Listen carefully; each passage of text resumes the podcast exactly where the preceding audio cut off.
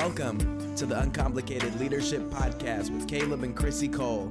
Join us as we learn to lead together from the simple to the strategic. Our goal is helping you uncomplicate your leadership life. Hey, what's up? This is Chrissy Cole and Caleb Cole. and we are here for another episode of the Uncomplicated Leadership Podcast. We're so glad that you joined us Yes, we are. for another episode. And um, to remind you all, this podcast is all about leadership and uncomplicating your leaderships from simple to strategic. Try What that again. say? From simple to the strategic. There it is. Our goal is helping you uncomplicate your leadership life. um, we're not saying that leadership is easy, but it can be less complicated than many of us make it. So we're so excited to jump in yet again. But before we jump in, we just want to remind you that you can follow us on uh, Instagram, Uncomplicated Leadership Podcast. Excuse me. No, it's just Uncomplicated Leadership. Or you can follow us. Obviously, you got to our podcast. So make sure that you subscribe to us there. And hopefully, in the near future, you'll see Spotify, iTunes. hopefully, in the near future, you'll see us on video Oh, the YouTube. on the YouTube. And I am going to be sharing today with my entire face numb. Uh, I just got couple fillings after not going to the dentist for 10 years. So, uh, in terms of leadership, I don't know that I've been leading myself well as it relates to my teeth. Oh man, and you but know no babe. lie, my whole face and my tongue is numb right, or numb right now. So if I sound weird, that's why. But it actually makes me think that when I'm with Chrissy, I can't feel my face when I'm with you, Stop it! and I Oh my goodness, it. Oh, it that's like good. it? And I Hey, like it. real quick, this leadership principle is totally for free. For but make sure that you take care of yourself. Don't wait ten years before you go to the dentist. But you know what I did this morning, idea. Caleb? You know what I did this morning? I don't think I even told you. Yes, I did. Didn't I? I I went in for some more imaging on my wrist with three torn ligaments, and I waited a Yes. month. I waited a month to get this extra imaging, which is going to determine whether or not I get surgery. But so I waited. basically, Caleb and Chrissy were. Oh, I just turned 40, and Chrissy's about to turn 40. and we are looking forward And- to it. This is 40. Your bodies just start falling apart, apparently. Yeah, but you know, we're not going to speak that over ourselves. Just a quick for free leadership principle. Don't put yourself through greater pain than you need to go through by not taking care of yourself. Yes. Ooh, so last preach. time, last month, we talked about how leaders need communication, and obviously, this idea, this topic of communication, is a massive one. I think there's so many elements to what communication looks like as a leader, and so last month was part one, and uh, we thought we'd continue this with leaders need communication part two. So that's what we're jumping into today. Uh, we all know that in marriage, often and many people would say communication is the number one issue or challenge that couples have. I think in teams, organizations, uh, no matter where you are in the team, whether you're at the top or the bottom of the ladder, uh, we know that communication is key. And so we want to share just a couple more practical ideas of uh, why and how communication matters. So leaders need communication. I want to give you some practical tips. For the fir- so the first one is to be present. I think this is one that is overlooked today in today's culture, especially with social media and smartphones and devices. And what I've realized is as a leader, it's very easy to be distracted, even when we're having uh, important conversations, let alone what we may perceive as meaningless or passing conversations. And so I just wanted to challenge everyone out there that you would be present. That includes when you're sitting in a meeting, but it also includes when you stop by someone's desk and have a quick passing conversation. Um, but how many know that just being present and and showing that you care by engaging and having a basic conversation with someone actually helps us as leaders. It helps us as team members. It helps us to uh, project to people that we care. We care about them. We care about what they're going through. We care about the minute details, minutia of their lives. And so often today we're just constantly distracted. And I've been really challenged by this that I'd be more present. So I put my phone away, devices away during meetings. Um, even when I'm talking with people, my wife challenges me all the time. we'll be at dinner with people, and if I pick up my phone, she'll literally kick me under the table. She did it, in fact, last week, and uh, I actually appreciate that because it's a reminder for me, like, hey, be present, don't be distracted, because how we act matters, and it it tells people something. Yeah, it's easy to say tells and tell people you need to be present, but what what do you think is the reason why people have a hard time being present? Well, I think that we're living in an age of distraction. And so our brains have been hardwired to need to pick up our phone. You know, how many times I know there's all these statistics about how many times people pick up their phones every day and um, this, these dopamine hits of, of notifications, whether it be text or Instagram notifications. Um, this, our brain is being hardwired to be distracted. And so I think we have to be intentional uh, in today's culture, especially with smartphones and the devices that we have with us constantly that we are present with the people around us, present at work, present with those that we work with, present with those that work under us or beside us or above us, uh, to show them that we care about them. Uh, we care about having a passive conversation with them, even if it's meaningless and it's not important, but but it's still showing them that we care about their lives.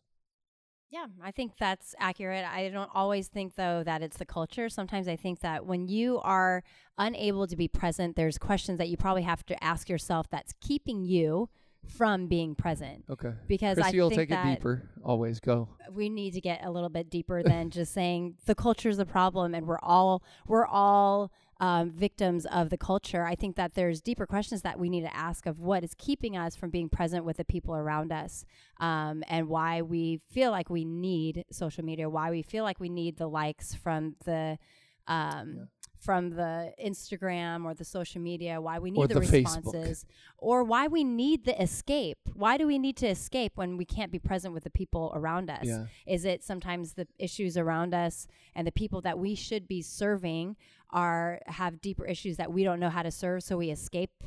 You know, Ooh, I- is this is a deep conversation. Maybe next month you dive in deep. I so do. why is it that- hard to be present? as I think people? that it's more than a um, cultural issue. I think Yeah. there's an internal.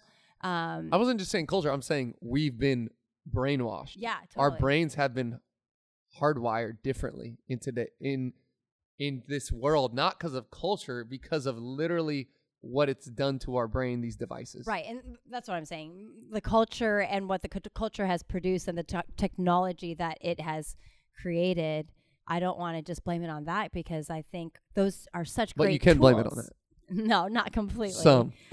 But I think it's an important question to ask, which would lead us. Oh, actually, that's not for another couple, another couple um, principles down. But um, be present, be present, but ask yourself why You you're can not being jump. present. Go in different order. Go ahead. Okay, well then I feel like this leads us to the next principle of leaders needing communication um, and how we should communicate. What we can do better is ask more questions. You're the queen of challenging me with this. You know, uh, think I was an Enneagram 8, but I am not. Uh, I am a seven wing eight, but Chrissy often says to me that you just talk and share and try to correct and fix because that's what I do. I think as a man, as someone who's led an organization or some area of an organization for many years, that I just like, okay, here's the solution. Here's how you fix it. But my wife's been really challenging me to ask more questions, and that means asking the right questions. And so I think a key of communication is that we do ask questions and it's something that i'm not always great at because i want to just identify the solution and give it to them and say okay go, now go fix it rather than helping them to get there on their own and uh, it's think- something that i think you're better at than me No, I actually think that you let people solve their own problems. I think as an achiever, if we're going to talk about our own issues, as an achiever, sometimes it's like you kind of want to rush past people's issues and why and you want to rush past the questions so that you can just get to the achievement so you can get to the final product so it's something that i'm guilty of as well Yeah. but i remember in college i was a psychology minor and p- one of the most impactful classes i think i've ever had in school was a group counseling class and what i learned in that class was the best way to ask questions. Mm. And oftentimes, we i- as leaders, we as ministers, we as managers, whatever we are, or even in our own families as parents, oftentimes we try to take on that role of fixer. We feel the weight uh, and the responsibility of leading people. So we take it upon ourselves and we almost handicap the people that we're serving by not giving them an opportunity to have some self discovery, understand. I, I'm, I'm getting deep again, but essentially, the best thing I learned was how to ask questions. And you realize the best question, when you ask the best questions, some people will be led to their own help, helping themselves and um, self discovery and just getting well on their own, getting better on their own, becoming more productive, understanding their own hangups. Um, and then you don't put that pressure on yourself. Um, so, anyways, Yeah, I think that sometimes as a leader, I don't understand why people make the decisions they make, and I'm like, what are you thinking? Uh, so that's a good the- question. no, no, but but that's not how you ask it. That's not the right question. How you would ask it is, and usually it's after a failure or something that went awry, and it was like, man, I would not have done that. Is you sit down and you ask a question, hey, help me understand the thought process that went into this decision making. yeah. And then that way I'm learning about their process and how they process and what led them to that. And maybe actually the process that they had and why they made the decision they made was sound, but the result just came out different. Or maybe it wasn't. And then I can say, hey, here's how I maybe would have processed that differently. So it's not as accusatory, accusational, where I'm like, why'd you make that mistake? It's help me understand your thought process that went into this this decision that you made and and that's something that i've been trying to work on is just asking the right questions better questions and asking questions in general because it helps us know those that we lead or those that we work with mm-hmm. when we are able to identify even how they process in decisions and decision making. You know, oftentimes I think that this idea of asking the right questions is digging for gold in your people. And I feel like questions are refining and it brings really like talents to the top. So the cream of the crop rises from your team. And it's also a team building moment. You understand e- each other and then you know where to put the puzzle pieces of your team. So, anyways. I think this is a great yeah ask um, questions way to build team. Yeah, third is if at, as it relates to leaders needing communication is we need to know when to adapt our communication style. I think we all have a, a natural communication style. I know I do. I know Chrissy does. I know that people on our team do. And for me, it's it's something that I've had to learn to adapt with certain people. And what I mean is you have to gauge the people uh, that you work with or work over or work around because some people enjoy or or like more of a direct style of communication. Others uh maybe for differing reasons whether it be trauma from their past or just their personality makeup they need something that's a little more i don't know soft i guess. Yeah gentle. You need to handle them with with with uh you know uh, with gloves somewhat. Uh and i don't think that's a bad thing. I think that knowing our team knowing those people we work around whether it be someone above us beside us or below us uh we have to adjust to people. And that was something that i i think that i've learned along the way is that man each person on my team just like so we have three children chrissy and i 10 8 and 6 and i have to communicate with with each of them and chrissy does too differently because they all respond differently to differing approaches or communication styles. So i think kids actually really help me um, and then you know working with the staff for years now has helped me where i approach them each in differing ways Yeah, I think it's important because it's less about how you're communicating and more how you're understanding somebody. So you need to speak somebody's language in order to understand um, understand them. It's their their responses, the way they communicate back to you will just help you understand them more. And this really connects to the fourth, which is that we work on emotional intelligence. So talk to us about that, Chrissy. I know that emotional intelligence is something you're, uh, you know, you're big on, and you've talked to me about before. And so I was just curious, you know, talk to me about how how hard it is to be emotionally intelligent and yet the importance of it. Yeah, I think the issue of um, emotional intelligence is that yes, it it can be difficult if you are unaware. um, Without self awareness, s- emotional intelligence is, I feel like, a nicer way of saying become more self aware. Um, and I think oftentimes emotional intelligence is seen as um, kind of a passive leadership style, or um, that it's it's not it's not as important. It's just is secondary to productivity. But really, I think it's the most imperative um, because emotional intelligence will. Um, help you understand how to become more productive and how to help people when they are under distress or pressure, how to handle yourself as a leader when you're feeling pressure and stressed. And so I, I believe that emotional intelligence um, this is what Forbes magazine says. Let me just read it to you. Um, emotional competencies are not innate talents, but rather learned capabilities that have to be worked on and developed over time.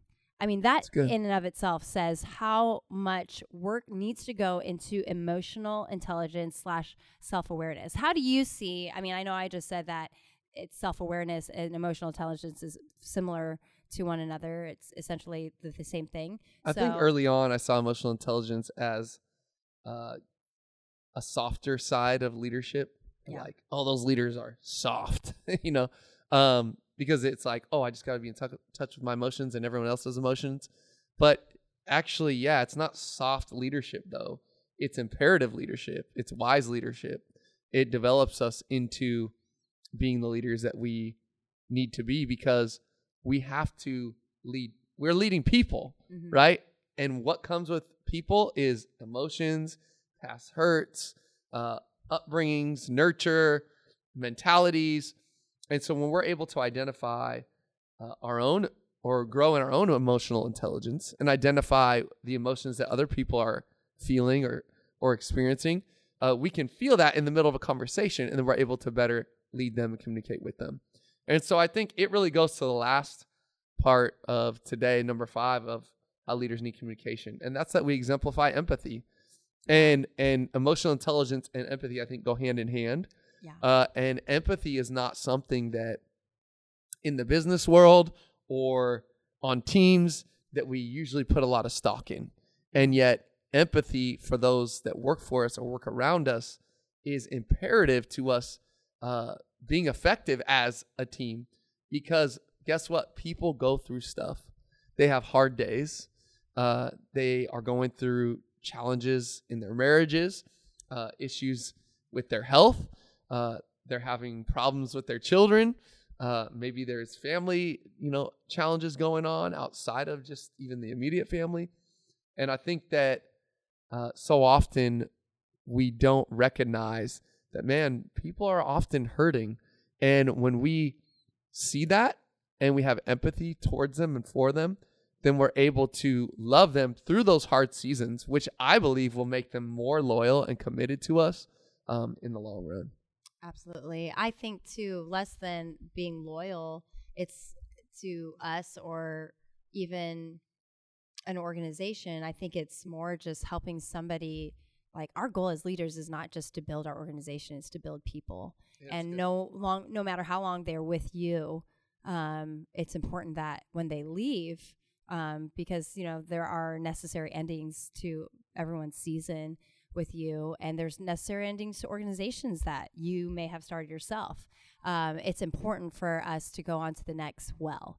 And so i think that empathy is important because when you understand others and their emotions it'll help you start to begin to understand even yourself, your emotions. And I think it'll help you even grow in your emotional intelligence. So it's like empathy and emotional intelligence kind of are, um, they, they play off each other very closely. So, yeah, I heard uh, or I read an article they were saying that the words we say are 7% of communication, and the rest is body language, tone, delivery, and so, as it relates to communication, empathy, leading people, like you said, it comes down to like, are we committed to being a good human being and being kind and loving to the other human beings around us?